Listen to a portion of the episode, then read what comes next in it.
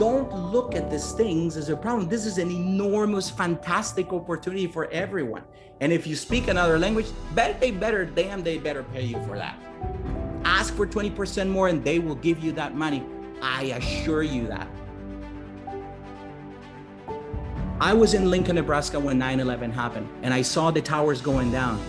And I'm, of course, I'm terrified looking at these things, and it was horrendous. But what were people talking in Wall Street? How much is gold? I'm gonna buy gold. And people made a lot of money buying gold during this crisis. They say, you know what? Because you see towers going down, but some people see gold going up. This is Watch the Media. We come your way from the University of Nebraska Lincoln in the College of Journalism and Mass Communications and from the studios of 90.3 FM KRNU. I'm John Schrader. Special treat this time around a Nebraska alum, Julian Rodriguez, who teaches television news in both Spanish and in English for students who will work in either or more likely in both languages. He joined a class early in 2021 that looked at the presentation and representation of media by and for the Latinx community. Julian Rodriguez founded the Hispanic Media Initiative at the University of Texas Arlington.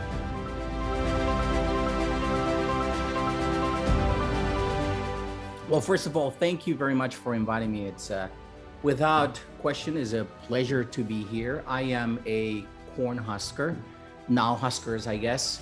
I went to the College of Journalism and Mass Communication, the great COJMC, and my good advisor was Rick Alloway.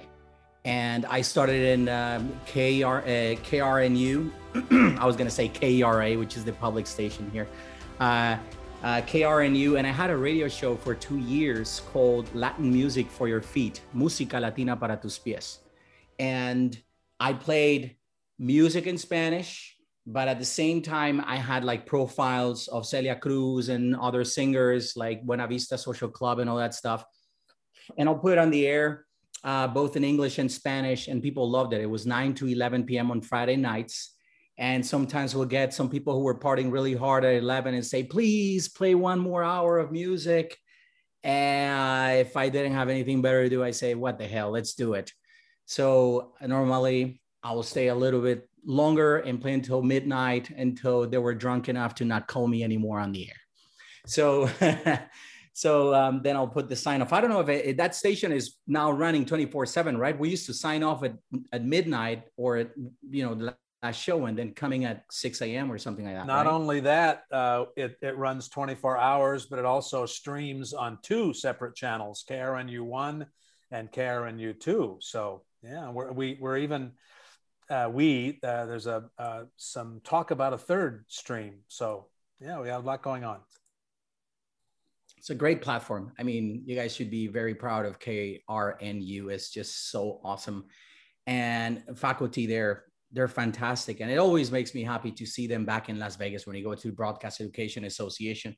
And of course, I connected with um, with John and met him one on one in Merida, in Mexico, where we were uh, presenting together. He was talking about his research in soccer and all this thing. So I'm very happy to be back and giving back to to you guys.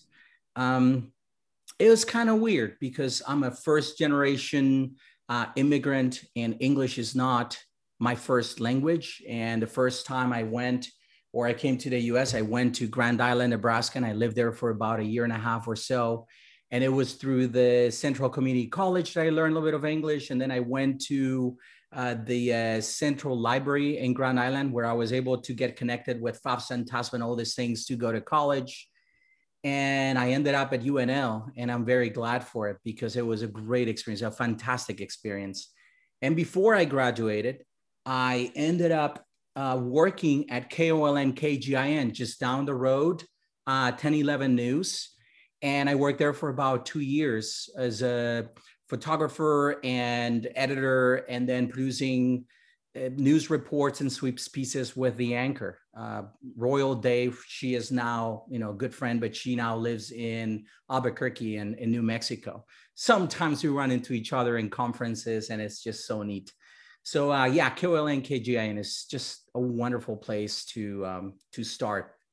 But even since then, my number one thing has always been uh, when I was, of course, KOLN KGIN is is in English. Of course, it was a CBS affiliate, and my concern was well, who is training Spanish language media journalists in the United States, specifically for television news? And I started researching a little bit and I realized that very few universities actually have programs in Spanish focusing on Spanish language television news in the United States. And little did I know that that would become my life's mission. And here I am, 50, uh, actually 16 years later, completely immersed and involved in developing a program that focuses not exclusively, but mainly on Spanish language television news and graduating students that are fantastic. So we just celebrate our 10th anniversary. And for the last 10 years when it started, I'll tell you more about this, uh, we have had a 100% graduation rate and 100% job placement rate. And those students who have graduated from our program have been able to amass almost 100 Emmys. So it's it's freaking awesome. So it's been it's been quite all right. It's been interesting, and um, without question, just coming from Nebraska, Nebraska gave me something that it's difficult to find in other places, which is because you're in Nebraska and you're in this in this place that, for lack of a better description, is in the middle of massive cornfields you are forced to speak English and learn English and immerse yourself in all of these things that become so valuable down the road. Well, to the point that now I teach at a university at uh, the University of Texas at Arlington in Dallas, Fort Worth. The title of this presentation is Hispanic TV News Markets. So, we're going to be talking about television markets. We're going to be talking about salaries, a research that I did and we're going to be talking about Hispanic student content for news deserts.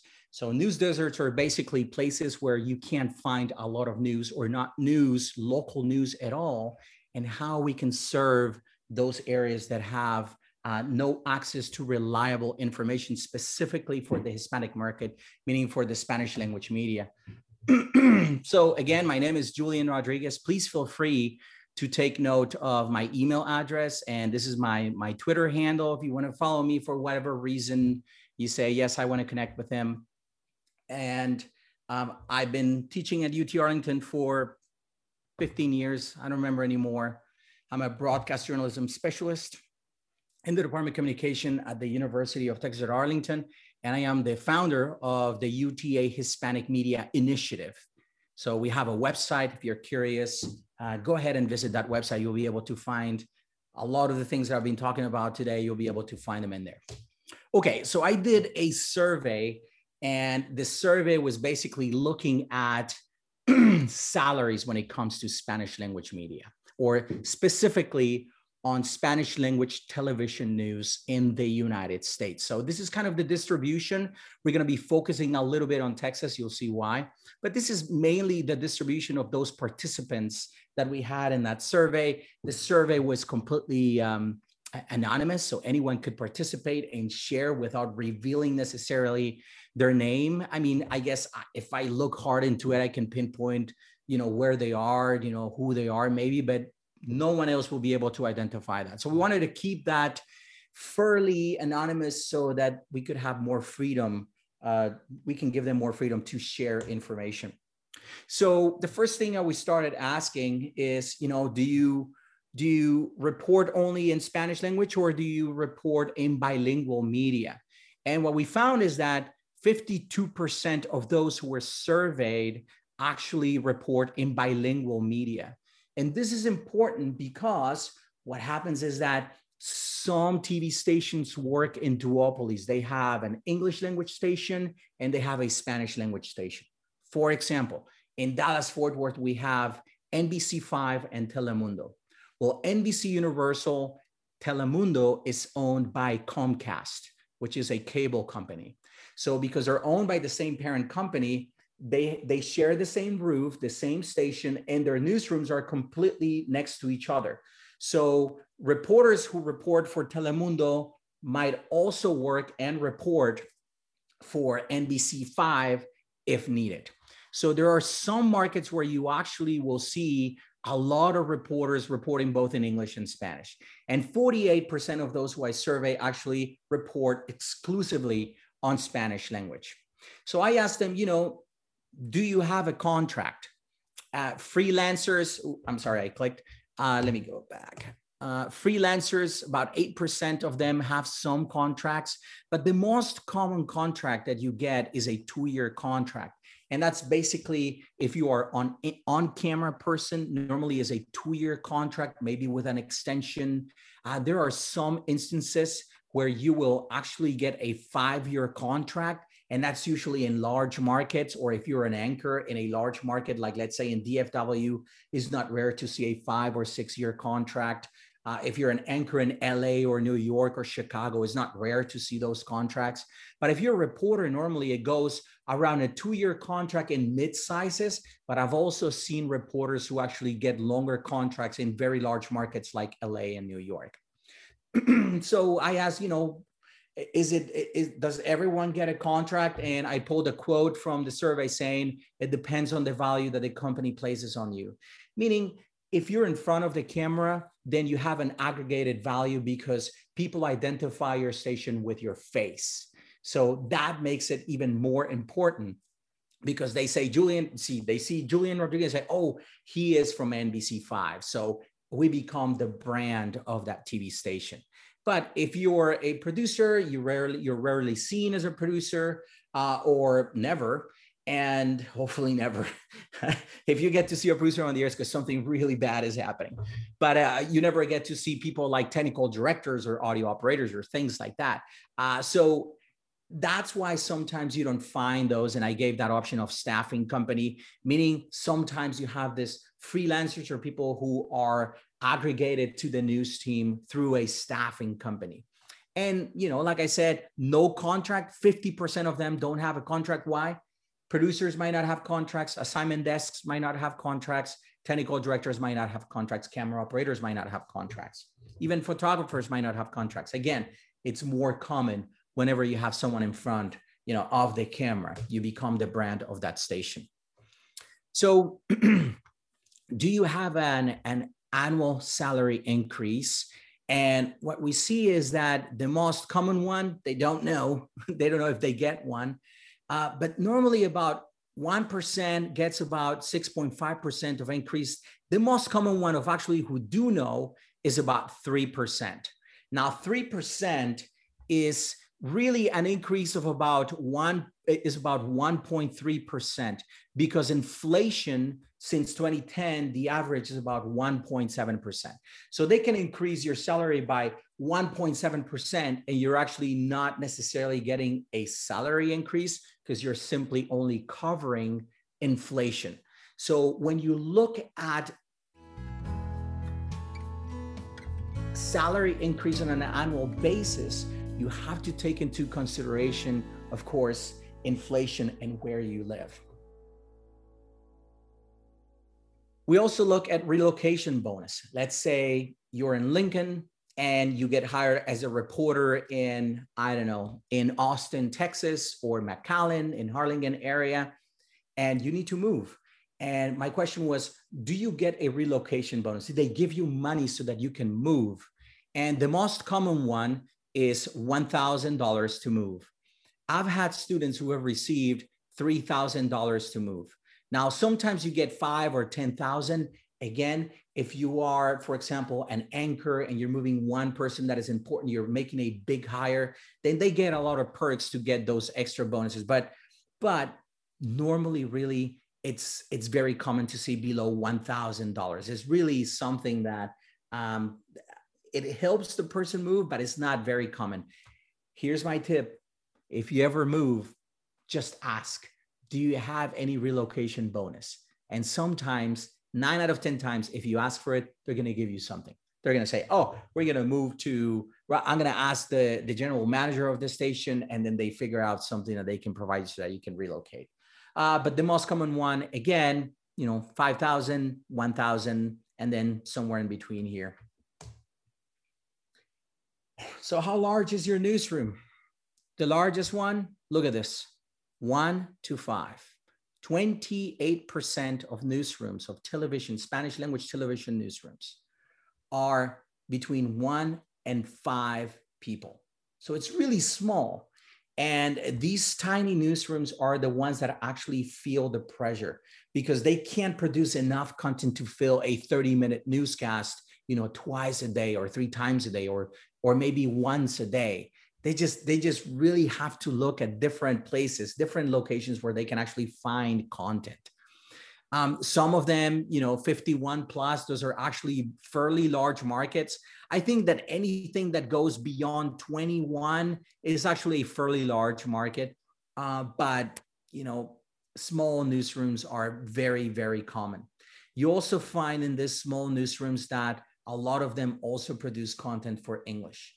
So um, it's it's quite challenging. That's why I like to focus a little bit on this on these when we are producing with students content and we can distribute some content for them. But they're fairly small. okay, so uh, let's talk a little bit about Texas. What makes Texas a little bit special? A little bit, no, very special when it comes to Hispanic TV DMA. DMA stands for Designated Market Area. So this these are the TV markets one through 10 in Spanish or the Hispanic market. And this is the total DMA, meaning the regular English language one through 10.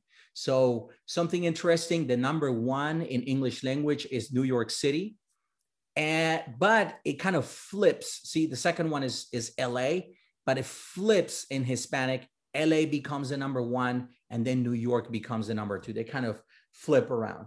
But other than that, really what makes uh, Texas special is that four out of the top 10 Hispanic markets are located in Texas. And the cool thing is that you can find very small markets, mid-sized markets, and large markets. So I've had students who start working in McAllen. This is Harlingen, Weslaco, Brownsville, McAllen. This is market number 10. And these are the number of TV households. So in number 10, you will find 307,000 TV households. But if you look at the number 10, which is in English, Atlanta is about 2.3 million. So you can actually expect like four times more in English language than Spanish language media. so it's interesting. We have, um, you know, McAllen, we have San Antonio, we have Dallas Fort Worth, and then we have Houston. Another anomaly is that Dallas Fort Worth is market number five, regardless of language. And I think this is something that has really helped the program grow at the University of Texas at Arlington, which is where I'm where I work, is because we are located in Dallas Fort Worth, and because of that, we have a large Hispanic population. Therefore, we have a lot of Hispanic students interested in news who would like to learn more about Spanish language television news and learn it. And at the same time, we get to partner with these TV stations in English and Spanish and move flawlessly from one to the other. So it's kind of an anomaly, and uh, it's just fascinating, uh, you know, just to to see how it how it works. Chicago jumps from number three in English to number six. I have students working pretty much in every market that you see and hear. And this is, of course, the state of Texas. Uh, McAllen, number 10, is located over here. Over here, we have Austin, excuse me, uh, over here we have, uh, this is going to be San Antonio. Austin is somewhere around here. This is San Antonio. This is going to be Houston. And then here I am in, in DFW. so, what's going on with salaries? When I look at these salaries, the salaries that you're seeing here are mainly salaries that are that that come from my program. So those who graduate from my program in Spanish language television news, the highest one in their very first job is $50,000 a year. The lowest one is 27,500. The average overall is 38, but really a good number is about 40,000. That's going to be the median. The median is going to be the numbers located right in the middle of that distribution. So why such a large difference between 50,000 and 27? Really, it truly depends uh, in which market you land, what kind of experience you get once you graduate, if you're able to connect. Um, but the one thing that I've realized is that whenever you start in Spanish language television news, you start and move up in salary much faster than if you start in English language. And I think what happens with that is that you have more competition in English language than you do in Spanish language media. In Spanish language, you basically have Univision and Telemundo, which are the vast dominants and then you have maybe TV Azteca and something that doesn't have a lot of ratings. So there's a lot of competition. There are two dominant ones, Univision and Telemundo. While in English, you have the big four, Fox, NBC, ABC, and CBS. And those are the ones who are basically dividing the pie, you know, through, you know, all the way through. Plus, you have more channels in radio that are English, and you have more newspapers in English than you do in Spanish. So, because the pie doesn't have to be divided in such small pieces, then you get to very likely start making a little bit more money. This is Watch the Media. I'm John Schrader. Julian Rodriguez is a Nebraska broadcast journalism graduate who teaches at the University of Texas Arlington. What other things you need to take into consideration whenever you're looking at employment? The cost of living. Texas, and this is the one thing that makes it so uh, attractive, is that when you look at Texas, you need to look at the low cost of living index, which is what we're going to be discussing right here. That low cost of living index is the one that basically says how much, what's the bang for your buck? How much can you buy with $1? So, for example, in Dallas, Texas, where I live, versus San Jose, if you make $45,000 in Dallas, you will need to make $108,000 in San Jose, California, just to have the same quality of life, to have the same purchasing power. So sometimes I hear uh, TV stations from San Jose and say, Hey, Julian, we need to employ an APC operator. We're offering $60,000. And I say, you're literally asking me to recommend you a student who will be living in poverty. That's what you're asking me to do. So you have to be very careful uh, whenever you think about moving uh, to different locations. Uh, just because the cost of living is something that needs to be to take to be you know you seriously need to take into consideration that cost of living whenever you're making that decision. So this might sound like a lot of money in san jose california and it is a lot of money but really you're actually the equivalent of making 45000 in dallas that's how expensive um, life is in certain areas in california. And i have multiple students who actually live in california. One of those is actually in san jose california he is a great kid, Eric Fernandez.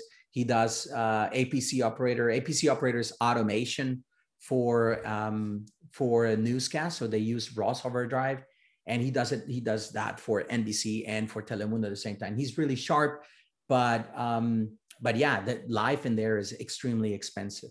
So overall, San Jose, California is 111% more expensive than Dallas, Texas. Another example, let's say you're making $33,000 in McAllen, Texas, then it should increase to 102,000 in San Jose, California. Notice this. Overall, San Jose, California is 172% more expensive than McAllen, Texas. It's nuts. It's crazy. Uh, when you look at the cost of living versus how much you can make. So $100,000 sounds very attractive, but when you look at cost of living, then you really start to kind of think differently about salaries in that way. So um, it's just one of those things that that you have to really consider. So about the salary, uh, again, uh, some things that I already said is, uh, for example, titles and technologies vary per company. They're different. They're not all the same And because they're not all the same, it's difficult to compare apples to apples. For example, for Univision, a, an online content producer might have one name and then you go to Telemundo and they're called, you know, online creators. So they have a different name for it and they might have different responsibilities. So it's difficult to compare apples to apples just because every company works and has different names for different positions. So you have a digital producer or you have a digital web editor or you have an online producer. There's so many variations. You have a reporter, you have a video journalist, you have a multimedia journalist, etc. So we have to take all of these just with a pinch of salt. You might have technical directors, but you also have automated production controls, APC operators.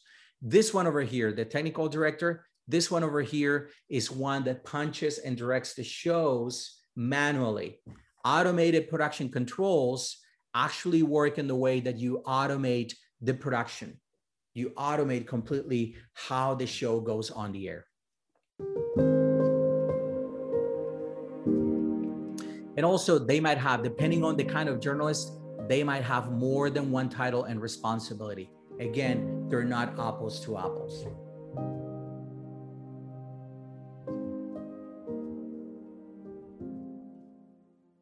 One thing that we really need to focus on is the emergence of bilingual journalism. This is something that is changing. And the reason why, uh, the reason why this is changing, so you know, is that is that whenever we have an increase of his of the Hispanic population in the United States, that increase happens not because, to clarify, not because they're crossing the Mexican border into the United States. No, the, the Hispanic community is growing in the United States because the Hispanic community, they are having children in the United States the growth of the Hispanic population that we see in the United States comes from children born in the United States. Actually, if you look at migration rates, migration rates have been null and actually with Mexico have been negative, meaning there's there are more uh, people of Mexican descent or Mexicans who are going back to Mexico than Mexicans coming to the United States. That, in many ways, represents a shock to many people who don't know this, but it is a fact. That's why when we hear about what's happening in the agendas and in CNN and Fox News, and they're covering, you know, this this surge that we have in the border, most of them are migrants that are coming from Central America or migrants that are coming from Venezuela, countries that have some problems, political problems, and you know what's going on in Venezuela. Hopefully, you know what I'm talking about. So whenever you see an increase of the Hispanic population in the United States, put it in your hard drive here, is because his, the Hispanic community are having children inside the United States. What does that mean? That means that children born in the United States are going to speak English. So that those who are born in the United States, they speak Spanish. And to be honest, poor Spanish. So they don't know how to write it very well. And they speak and prefer English to communicate. So they might take some news in Spanish, but they're predominantly going to be taking more news in English. Their children, they're not going to speak Spanish. They're basically going to consume news and information in English. And because of that, we're seeing this demographic change and this language change in the United States because these are children born in the United States, not like they're crossing the border. That's not really what's happening. Um, and by the way, you know, parenthesis here, big one, the surge that is being that that migrant surge that is being described in the US Mexican border, it is a very predictable surge that happens every time that spring ends, summer begins, and there's a demand for laborers. So that's a surge that has been happening since time immemorial. See? These are migrant workers. This is this is this is happening. This happened through history forever. So this is not new by any means. It just becomes part of the news agenda simply because there is a surge and we just changed the president the whole thing and the will and the whole discussion that's been happening around.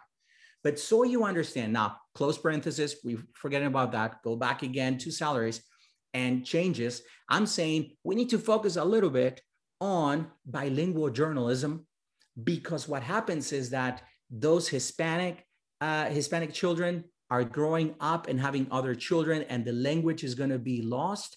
But at the same time, they're creating educational, the educational attainment, meaning college graduation rates are going up. That means they're going to have more purchasing power. That means they're going to be voting more. That means that they will have more socioeconomic power in many ways. Uh, and that is going to become important for English language media to understand and reach that growing demographic, that changing demographic, because they are Americans like apple pie. See? So, so when we see that change, we need to think about bilingual journalism because it is happening. That is changing. This is America. So that disconnection that exists between, unfortunately, between the Hispanic community and how we perceive the issues at the border mainly are disconnections that grow the farther you are away from the US Mexican border. Like there's a lot of support, let's say in Michigan, and there's a lot of support in South Dakota and North Dakota and Nebraska, right, for border control. But the closer you get to the border, the more you understand the problems, and you say, I don't know what these guys are talking about. They're they don't understand the border. The border is a, a living organism. You go there and there's a lot of exchange, goods and services exchange, and is a good thing for that's what we do. So, so it's interesting to understand this dynamic and to understand that these are basically topics and themes and agendas that are being put forward politically to obtain a political goal. Uh, but when we actually look at the Hispanic community, the Hispanic community has been here forever. I have friends who are eighth generation Texans. I say, oh yeah, my grandparents, yeah, they, they, they were part of the Texas Republic. And then before that, they were in Mexico, but then it became the Republic. Then it, now it's Texas and now we're part of the Union. And, and he speaks perfect Spanish. I'm like, dude, you are a unicorn. You are an animal that belongs in, in a museum in DC. So this is America this is what it is and understanding language and understanding culture and understanding how these forces changing is actually something that makes it extremely powerful it diversifies our thinking. It really opens opportunities when you look at it from there. See there's people who like to see problems. Don't be that guy. Look at opportunities. Every damn problem is an opportunity. Even the most tragic ones. I was in Lincoln, Nebraska when 9 11 happened, and I saw the towers going down. And I'm, of course, I'm terrified looking at these things, and it was horrendous. But what were people talking in Wall Street? How much is gold? I'm going to buy gold. And people made a lot of money buying gold during this crisis. They say, you know what? Because you see towers going down, but some people see gold going up. See? So when you look at these things, these are problems. Everyone has problems, and every problem has an opportunity.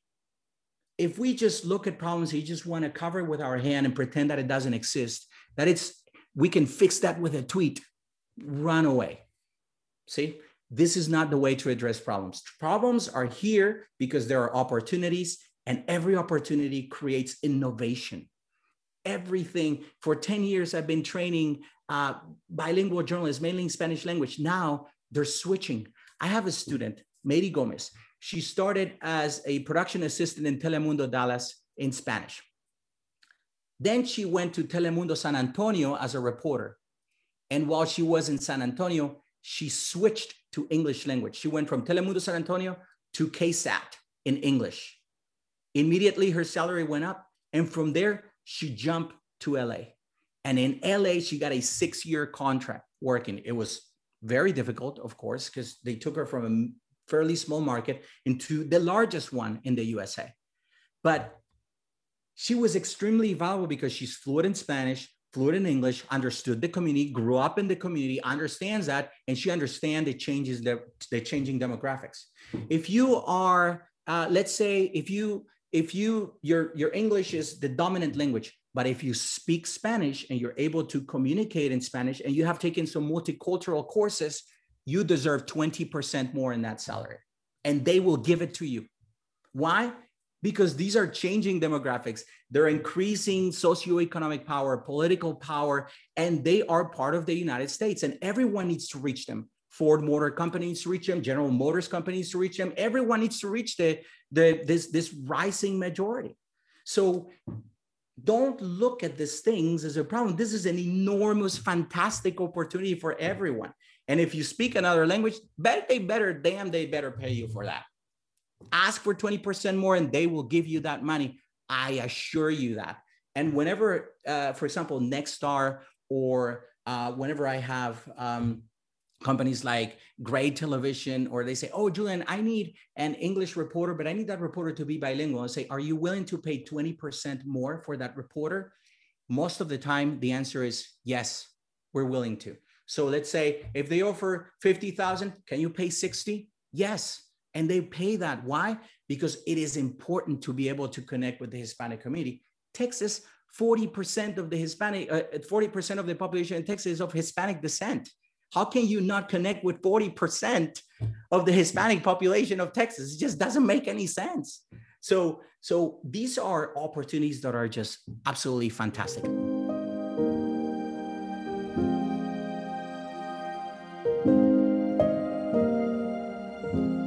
I think it's a matter of practicing the language. If you, whenever you're part of UTA News in Espanol, we say we speak Spanish, and we are hoping that you will misuse one of the words or you don't know how to translate something. And what it becomes is that everyone is helping each other figure out language and we press each other. And I've had some students who say, I speak just a little bit of Spanish and I, I want to speak in English. That's fine. I want you to listen to English. And eventually, in a matter of one, two semesters, they're speaking in Spanish and Spanglish and going back and forth. And once they graduate, they use that and say, no, I'm, I'm bilingual. At least I can understand what you're saying and I can communicate and connect with the Hispanic community. They can get that 20% increase in salary. They can.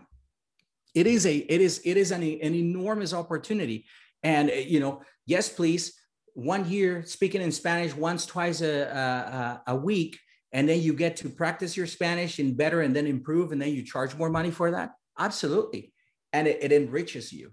Uh, absolutely. You, you know, travel to Mexico, go to Europe, you'll be able to open your mind and kind of understand where all of these things are coming from. At the United States, we are so, so, um, we're so blessed in many ways, just because in the US, uh, we are surrounded by two oceans, we're isolated. We have two allies, one in the north, we have Canada, and in the south, we have Mexico. So we don't have necessarily enemies, we don't, and try to invade the US, and it's near impossible.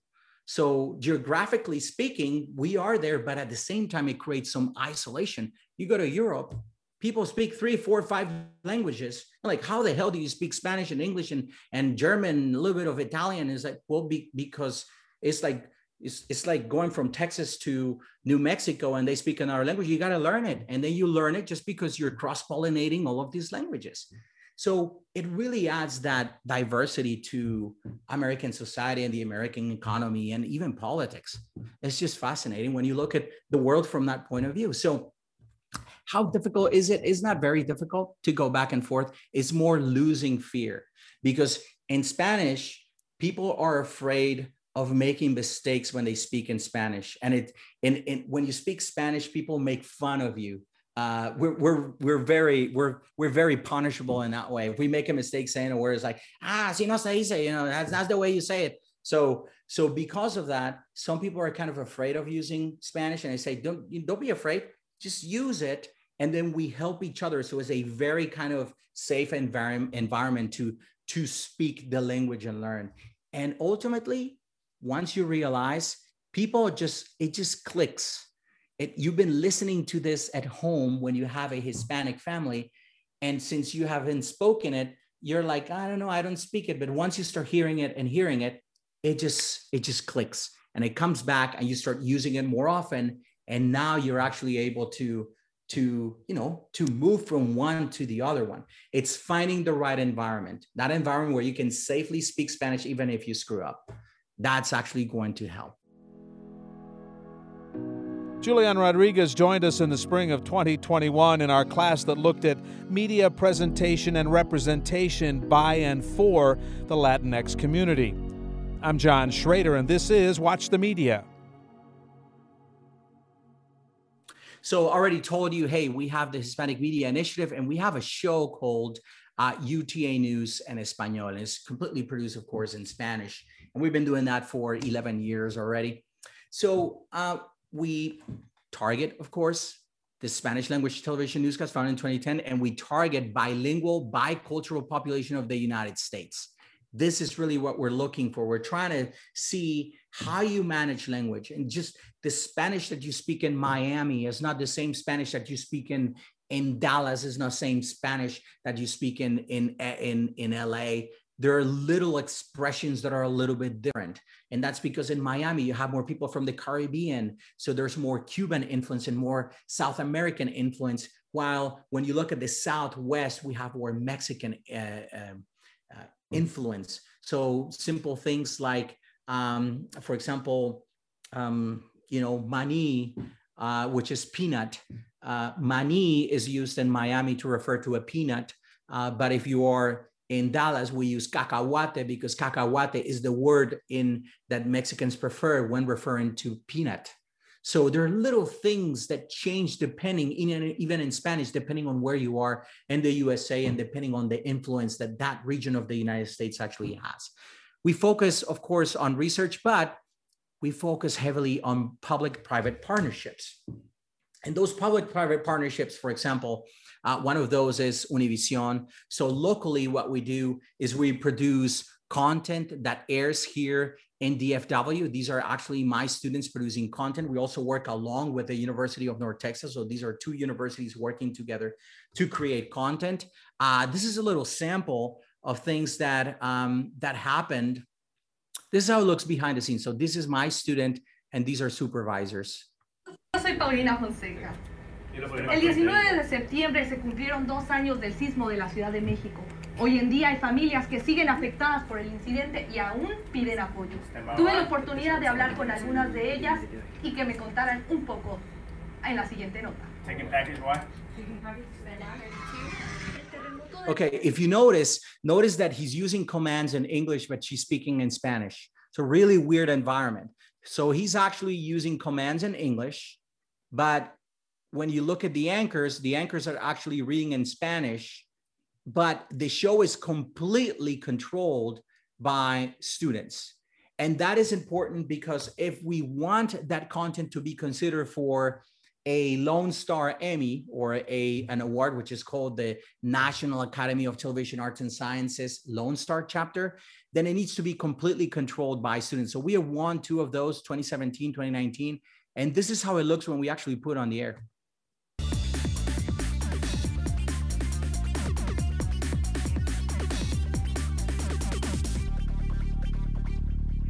Bienvenidos a nuestra última edición de Proyecto U 2018. Soy Francisco Ramos. Soy Juana Palmieri y gracias por acompañarnos esta tarde. Estas elecciones han permitido que más jóvenes compartan sus principios políticos. Así es, Francisco. Tuve la oportunidad de charlar con dos jóvenes universitarias que se identifican con diferentes partidos políticos y que siguen muy de cerca las elecciones de medio término. So that's the beginning. This is the first uh, package, meaning the first news report. But you know, clearly when you look at them, you know they're students. They look very young. But this is live in DFW on Saturdays at 5 p.m. Live in DFW. They, remember, go back to those markets. This is market number five. And this is not done anywhere else in the nation. So, okay, this is good. She actually works at Univision uh, Noticias 23 right now as an online content producer. This show has won two awards.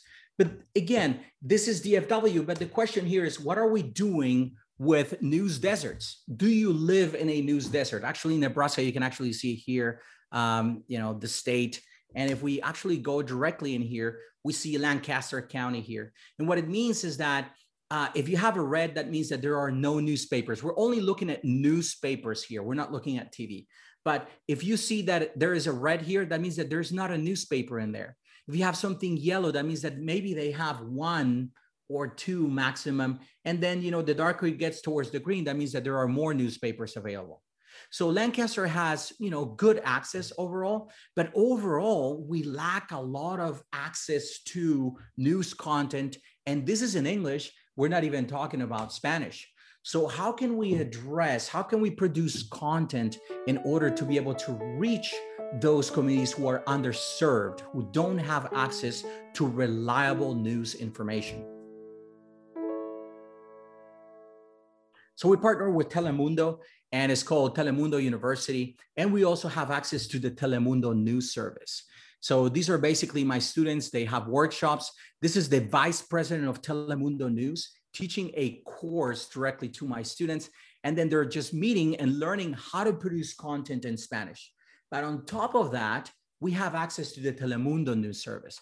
The Telemundo news service, what it does is that whenever we upload content, that content is shared with every TV station in the United States that is either an O&O operator or an affiliate of the Telemundo news network. So, for example, this is this is uh, Telemundo 47 in New York City, and this is one of the news reports that we shared with them. dominados por los hombres. Y entonces Juana Palmieri de Telemundo University nos presenta la historia de dos mujeres que se olvidaron del estigma y cambiaron los tacones por botas.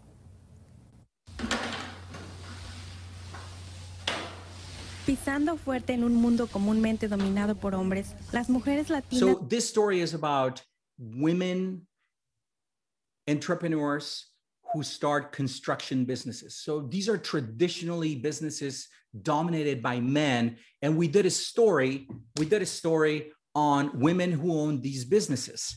And this story, let me actually play it back again. This story, if you look at her, give me one second she is the one that was actually on the Univision side, but this is Telemundo. But this is my student.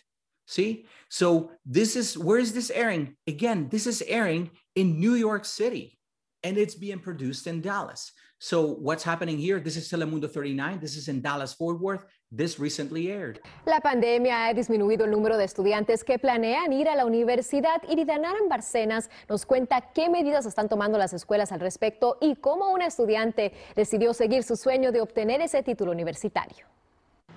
La pandemia ha reducido el número de So this is about the pandemic has reduced the number of applications related to FAFSA and TASFA who disproportionately affect uh, Black and Hispanic communities. So we did a partnership with an ISD, an independent school district, in this case, Dallas ISD, Irving ISD, Fort Worth ISD, to produce news reports focusing exclusively on FAFSA and TASFA. See, TASFA is uh, for the state of Texas, and this is FAFSA, this is financial aid uh, at the federal level. So we did a bunch of stories to inform the Hispanic community that they could actually, um, you know, solicit this, and there was money left. We're trying to inform inform the communities because there was a 16% reduction on FAFSA and, and TASFA uh, requests. And who's doing this news report? This is going to be Iridiana Barcenas. Let me show her. This is this is the university, and this is Iridiana. This is my student. So this is airing in in um, in DFW. So, what is the impact? The impact is that with the Telemundo news service, we reach every television household, Hispanic television household in the United States. That's 10 million plus.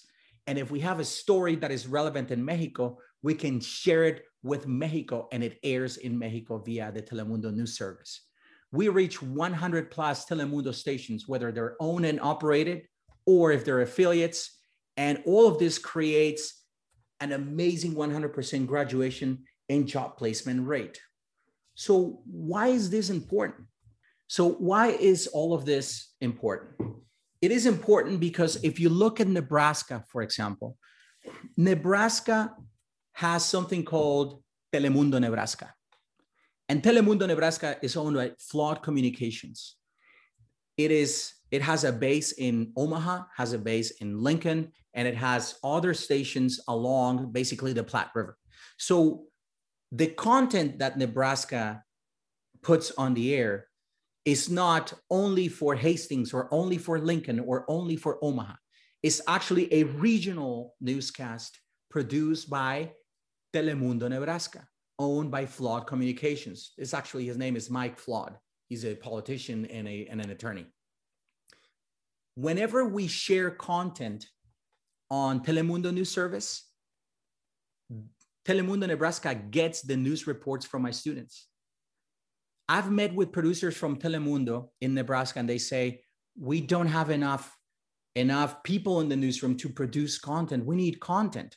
So whenever my whenever we produce content and we share that content, that we try to make it one evergreen, meaning it's not relevant, you know, it's not tied to time.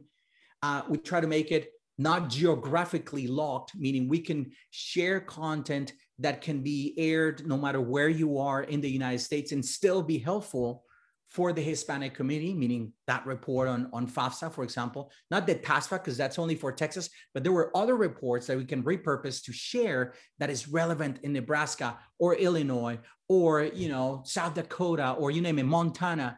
And in that way, these stations can grab that content and air it there, and we can inform the Hispanic community because those newsrooms don't have enough manpower to produce content. And that's how we help in many ways with student content, support those stations who are located specifically in news deserts. Sharing that content is as simple as this. If I go into, into a website, notice this. I go into a website and I open Media Beach, which is the Telemundo news service. There it is. Here's my login. Here's my password. I log in. And when I upload content here, notice that I can use this content if I want, but I can upload content and then I can select which TV stations or which areas get it. I can share it with Mexico. I can share with Puerto Rico. I can actually share it at the national level.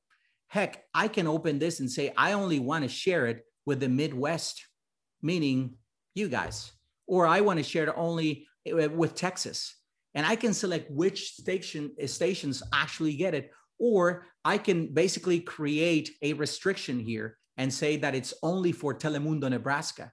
See, and only Telemundo Nebraska can use that content, and no one else can use it. So these are things that help us address uh, these news deserts that that I've been discussing, that you can find throughout half of the United States doesn't have reliable access to news information. And once again, it disproportionately affects Hispanic uh, and Black communities. See? So, how can we make of this problem an opportunity? I just show you one. My students are airing and, and distributing content at the national level. And when they graduate, they have a resume. Who's, who's going to challenge that? who's going to do something better. Oh, by the way, Iridiana Barcenas, first generation going to college, first generation immigrant, has been putting dozens of stories of national distribution airing in New York, in Houston, in Dallas, in LA, in Miami, in Nebraska, everywhere. You can't compete to a resume like that. See? You find a problem and you make an opportunity out of that damn problem. Complaining is so, it's super easy. Find a problem and find an opportunity for that problem and then address something. There's something in there. Journalism is a wonderful is a, is a, is a wonderful platform to be able to create opportunities for the entire nation and and more than anything a nation that is who we are as Americans. This is who we are. This is what makes us strong. This is what makes us special. And this is why we need to seriously, seriously learn about who we are without approaching these things without such a blinding political views that are so, you know, so denigrating in so many ways. And when you actually learn about diversity and languages and so many wonderful things that we have, how dare us focus on the things that that that that separate us? That's not what we're supposed to be doing. There are opportunities, and we need to work on those problems by generating even more opportunities for that. And there, believe me, we're gonna be fine. We're meeting, we're meeting online, but we're gonna be fine because that's we've been doing this forever. This is not the end of anything. This is just the, the beginning of something awesome. You'll see it. My whole objective is to be able to leave behind a place that doesn't need me. And whenever I focus on education and I see students grow and achieve wonderful things, even when I have students who come from very challenging places and poverty and you know disadvantages overall and to watch them succeed and win emmys eh, to me that's that's the best thing ever. I feel like the greatest thing for me would be to die and know that nothing will be lost because it will be just fine. Uh, I think that if I die and things cannot survive by itself, by themselves, without me, that's a serious problem. I need to make sure that the world can continue better without me.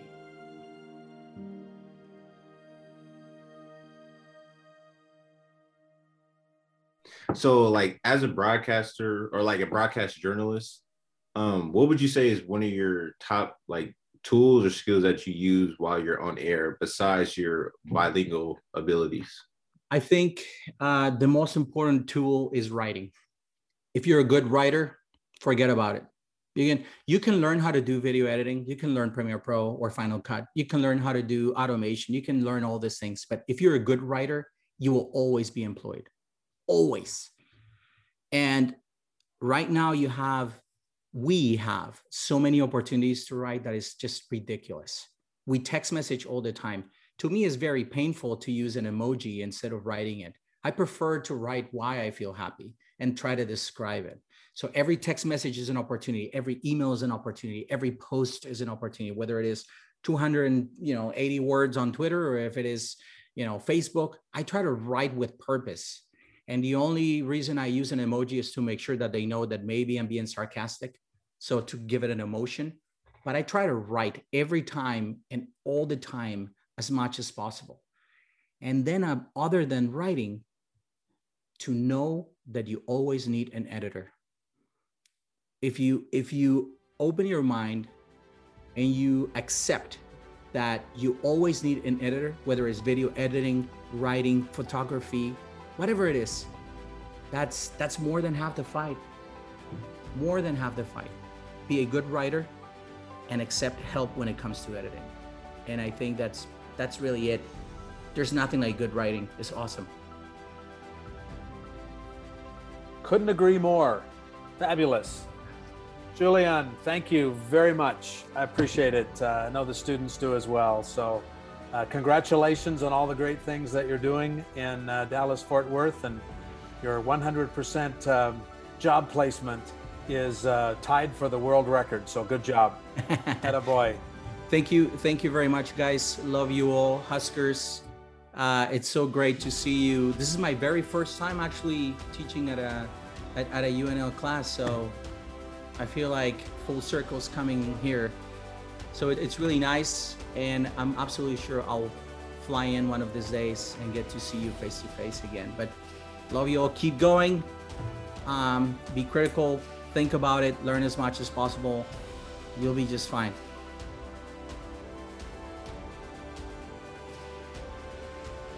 Thanks to Julian Rodriguez, the founder of the Hispanic Media Institute at the University of Texas Arlington. They're celebrating their 10th anniversary. He's a graduate of the University of Nebraska College of Journalism and Mass Communications. He runs one of the few programs in the country that trains broadcast journalists in both English and in Spanish, and for the English and Spanish market. He was with us in the spring of 2021 in a class that looked at the media presentation and representation in the Latinx community. Thanks so much for being with us. I'm John Schrader, and this is Watch the Media.